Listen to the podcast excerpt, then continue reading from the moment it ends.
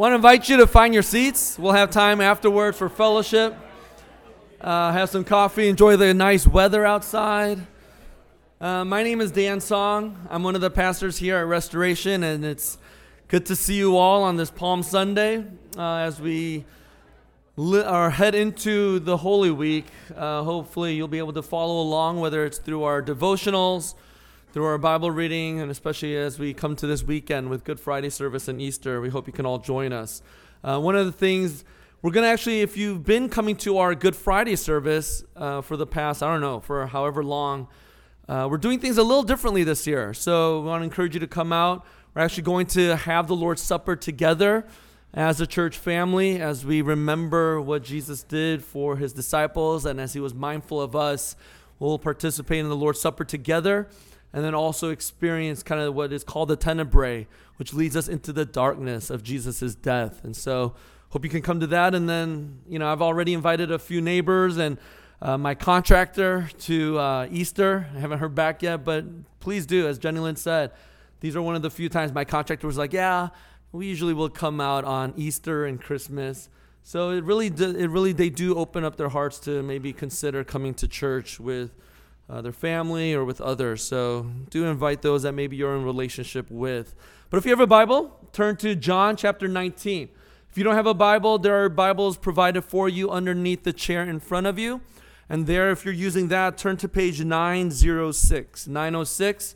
And we're going to be looking at the sixth word uh, of Jesus on the cross. As we've been doing, dur- as we've been doing during this Lenten season, we've been looking at the last words of Jesus. On Good Friday, we'll look at the last word that Jesus says before he bows his head and dies on the cross. Um, but today we're looking at the sixth word, which is, It is finished. And so, if you were with us last week, we looked at John chapter 19 right here in the same scenario. And we're going to continue starting in verse 29 through 30 and look at the sixth word. After Jesus had said, I thirst, he cries out, It is finished. So, follow along with me. It's a short, just short two verses, and then we'll dive in. A jar full of sour wine stood there. So they put a sponge full of the sour wine on a hyssop branch and held it to Jesus' mouth. When Jesus had received the sour wine, he said, It is finished. And he bowed his head and gave up his spirit. This is the word of the Lord. Let's pray. Lord, we come before you and we thank you for your word. We thank you for the words that you uttered from the cross that helps us to understand why and the purpose of your death on the cross for your creation. And so, Lord, I pray that you would speak to us this morning. Uh, for those that need encouragement, that you would encourage us. For those that need hope, that you would fill us with hope this morning. For those that are lost, that you would give us purpose.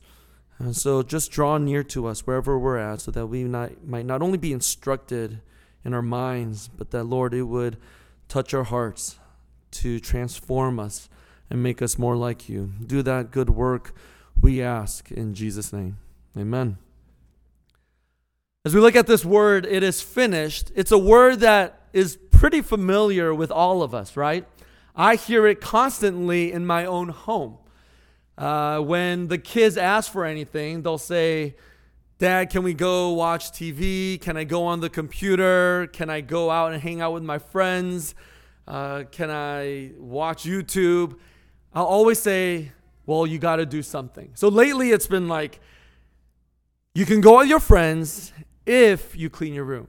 You can go watch, you could go on the computer if you clean your room. You get kind of the drift here. You can go watch TV if you clean your room. Now, about five minutes later, they're watching TV they're on the computer. My oldest is about to go out and hang out with his friends. I'm like, wait, wait, wait, what happened in five minutes? And I say, hold up. And I go to their rooms, and surprise, surprise, hardly anything's been cleaned. And I immediately go to them and I'm like, what did you do? They're like, it's finished. I cleaned. I did exactly what you told me to do. And I'm saying, time out. We're, you can't do anything until you actually clean your room. And it's also been happening in another sense in the home because we've been doing some work to our basement. And as contractors come in, you know, they finally have an end date and they'll say, it is finished. And then you go down to the basement and you look around, and there is a list of things that they have not finished. And so you text them and you go, Here are all the things that still need to be addressed that you haven't done. Now, thanks be to God. When Jesus uttered these, utters these words from the cross, it is finished. He means it. It is finished. And that's what we want to look at here this morning. And what does these words actually mean? But then, secondly, not only look at the meaning of these words, but the struggle for us to actually accept these words that it is finished. So let's just briefly look at the meaning of his words, it is finished. Mark's account of the gospel in chapter 15, verse 37, Mark actually says this. He records that Jesus uttered a loud cry. Now, Mark doesn't say what he uttered, but he hears it loud enough that it is a loud cry that Jesus utters. Now, John is close enough, and we, heard, we saw that a few weeks ago where Jesus is near the cross with Mary, Jesus' mother. And so he's close enough to be able to record exactly what Jesus says. So it's not just that he says it, but he cries out, It is finished. Now, in the English language, it's three words, but in the Greek, and what Jesus actually cried out, it was one word that he cries out, and it is this word, tetelestai. Now, I think here the translation is vague and ambiguous, and I think it's just lacking because, first, it's just too passive. It's not that something was done to Jesus or something happened to Jesus, but rather, Jesus is the active one who did it. He's the one that finished it. But secondly, I think it's just not a good translation. Finished is the sense of, of being something being over or done. Kind of like my kid saying, Well, I cleaned the room. It's over, it's done. Or my contractor saying, My contract with you is over. But really, the sense that Jesus says when he says tetelestai, is the sense of completion. It is the sense of accomplishment, of perfection, that Jesus has accomplished something. And so, the better definition or better sense in what Jesus says when he says tetelestai is that it is the sense of he has completed the task and mission he was sent to do by his Father in heaven. He accomplished and fulfilled the mission that God his Father gave him to do, the task that was at hand. He did it perfectly, completely, fully. Now, there's these archaeologists back in the 1890s who was excavating in Egypt. And they found all of these sorts of things, right? But one of the things that they found was these receipts, just ordinary receipts that you would, you would have. And scribbled on all of these receipts, you know what word was on there? Tetelestai. Fully paid. In other words, when we hear these words tetelestai given by Jesus, What's happening is that Jesus has fully accomplished and paid in full the debt that was ours. Your account with God. When you stand in the shadow of the cross, there's nothing more that you need to do in following Jesus. It is completely, fully done to the utmost. Now, the question is well, what did he accomplish? Well, it's everything we've been talking about, right? in these words that Jesus uttered from the cross Forgive them, for they know not what they do. Jesus forgave us through his death and his sacrifice, his blood shed. We are forgiven. When he says, when he says, uh, why, my God, my God, why have you forsaken me? Jesus was forsaken. He suffered as we go into this Holy Week. We realize that he suffered to the nth degree for us. In John's gospel, since we're here, from the very early on when Jesus begins his ministry, do you know what he continues to say over and over again in his ministry? He says, My hour has not yet come. My time has not yet come. And then when he comes to this Passion Week, this Holy Week, as he enters into Jerusalem, do you know what he says? My hour has come. meaning his death, his sacrifice, his suffering on the cross. This was his to accomplish and fulfill for you and for me. When he tells Mary and John, this is your mother, this is your son. He was creating a new family, a new community. These are the things that Jesus was accomplishing for us. When he last week we looked at I thirst. Not just a physical thirst, but this spiritual longing that we all have. He thirsted so we might never have to thirst, so that we might actually taste living water that Revelations looks at to invite us to come and drink. These are the things that Jesus was accomplishing on the cross when he says, It is finished. But more so, even more than that, you know what else he accomplished? He became the fulfillment of everything that the Old Testament pointed to. Every prophecy, every type in Jesus being the ultimate prophet, being the ultimate priest, being the ultimate king, right? We've been look, we looked at that previously in our first Samuel series. You see the failure of king after king after king, especially beginning with Saul, and we'll see that in David as we po- post Easter. But Jesus was the perfect king, prophet, priest. One scholar said it this way when Jesus said, It is finished, he brought about the completion of all the Old Testament prophecies, symbols, and foreshadowing about himself. He brought about the redemption, in other words, to accomplish the purpose of God so that we might be able to experience forgiveness, joy, contentment because of what he has done for you and for me. When he cried out, tetelestai. It was one of victory. How ironic, right? Here, Jesus hangs helpless, suffering, dying on the cross. And what does he cry out? A cry of victory.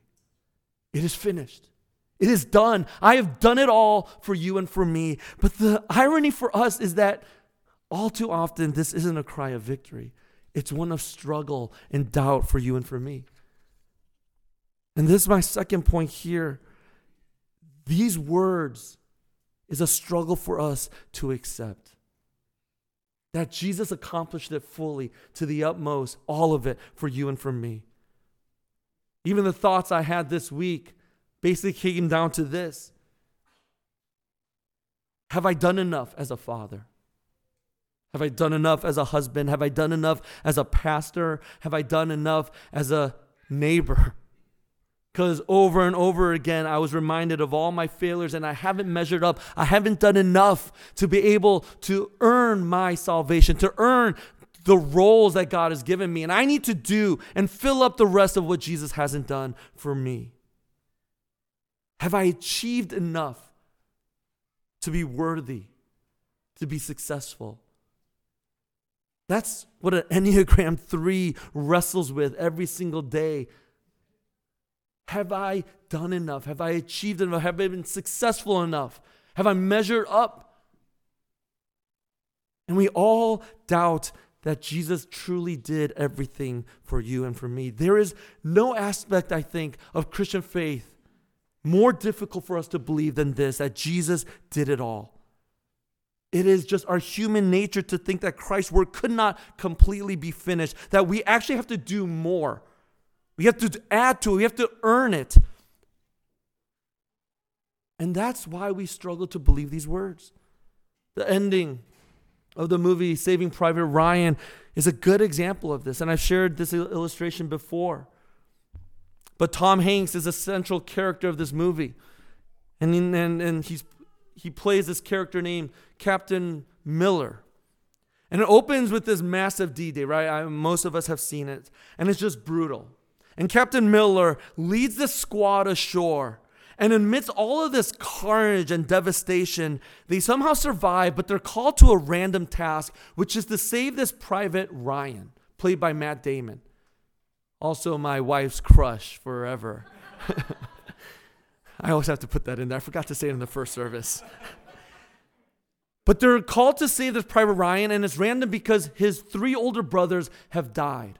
And so their job is to rescue him and save him so that their entire, not their, so that at least one sibling, one brother is alive for their mom. So they lead to find this man and this climactic battle scene. Tom Hanks is almost dying or dying next to this bridge. And after having found Private Ryan, he pulls Private Ryan next to him. And as he dies, he brings him close and says, Earn this. Earn it. And Tom Hanks dies. Now the movie jumps to 50 years later, and there's Private Ryan standing in front of this memorial, and he tells his wife, who's next to him, Tell me I lived a good life. Tell me I'm a good man. In other words, what, what Private Ryan was asking is Did I earn this? Did I earn this man's sacrifice? Ryan, Private Ryan, is tormented all these years by the idea that he has not earned that sacrifice. And all too often, that is our struggle. As we think about Jesus' sacrifice, have I earned it? Have I done enough? Have I measured enough to be able to earn my salvation because Jesus' sacrifice, his completion on the cross, isn't enough. And we wrestle with that and we're tormented by that. And we wait and we live with this weight of burden and guilt and shame because we feel like we haven't measured up as followers of Jesus. And so our walk with him is burdensome, it's exhausting, it's tiring. But here we must take Jesus at his words when he cries out, Tetelestai, it is finished. We must take and believe with faith and trust that we don't have to look for something or try to live perfectly to earn his sacrifice. It has already been done and accomplished for you and for me. This is what Tim Keller, when he preached on this word, this is what he said. He said, If you could summarize Christianity into one word, it would be this one It is finished. When Buddha died, his last words, according to tradition, were strive without ceasing. The last words of Jesus Christ are, Don't you dare strive. I have done all the striving necessary. Two utterly different endings to the life of these, lives of these two men. And if I were to add, two starkly different lives of the followers of Buddha and Jesus. And yet, all too often, we look exactly like followers of Buddha. We continue to strive. We try to earn. We try to think that if we just do this, then I am worthy. I'm accepted. I've done enough to accomplish. And yet, you realize over and over again, we fall so short. We fall so, so short.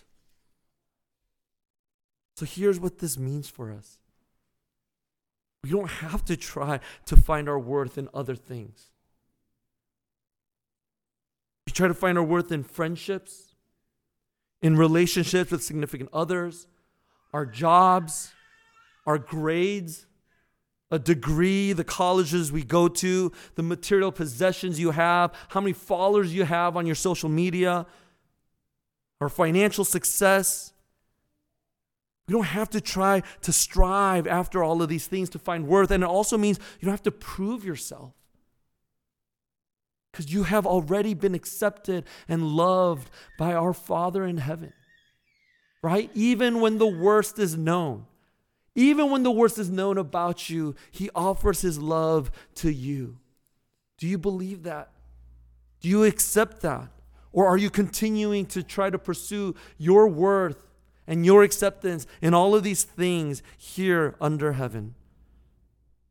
In all of these ways, we are basically living out lives as followers of Jesus, as saying we don't understand God's grace or his finished work for us. The burden of always having to prove your worth to your parents, your bosses, your spouse, your children, whoever, means we don't understand because it is the antithesis of God's grace for you and for me. It is only through Jesus' perfect record and his life and his accomplished, finished, perfected work that I am perfect, that I am loved, that I am worthy, that I am holy, and that I am free from the bondage of trying to prove myself. There's another movie that pictures this so well for you and for me. Who has seen Encanto? It might have become it might have become my favorite Pixar movie, even over Toy Story. But it's this beautiful film of this Colombian family who lives in this magical house. And with every descending children, they are also given a magical gift. Some of them have the gift of perfection. Some of them have the per- gift of strength. Others could predict dreams and prophecies. But there's the central character, Mirabel, has no gift, no magical gift. And so she struggles with being ordinary. She struggles with being insignificant. She struggles with being unworthy. And throughout this film, by the end of it, she comes to realize the things of this world gives does not define her. We are more than what we do or what we have. And though the film tries to grasp at straws in what actually brings us meaning and significance, here in Jesus' sixth word, we have it. We have our identity. We have our we have our worth. We have our significance. And our identity is in Christ's finished work. Tetelestai, He has done it all for you and for me. Rest in that, brothers and sisters, family of God. Rest in that. Let's pray. Our Heavenly Father, we come before you and we thank you that your Son finished it all on the cross, fully, once and for all. And we do not have to try to earn or prove our worth or, or justification, but it is only through Jesus Christ and his work on the cross that we can be able to rest and find our satisfaction and significance in you. So, Lord, I pray that I know for all of us, myself included, we struggle to believe this. But Lord, I pray that as we come to the table, may that become a reality. That your finished work on the cross is enough for us. Your grace is enough. And may we be able to this week rest in that. We thank you for your work and your completion on the cross. In Jesus' name we pray. Amen.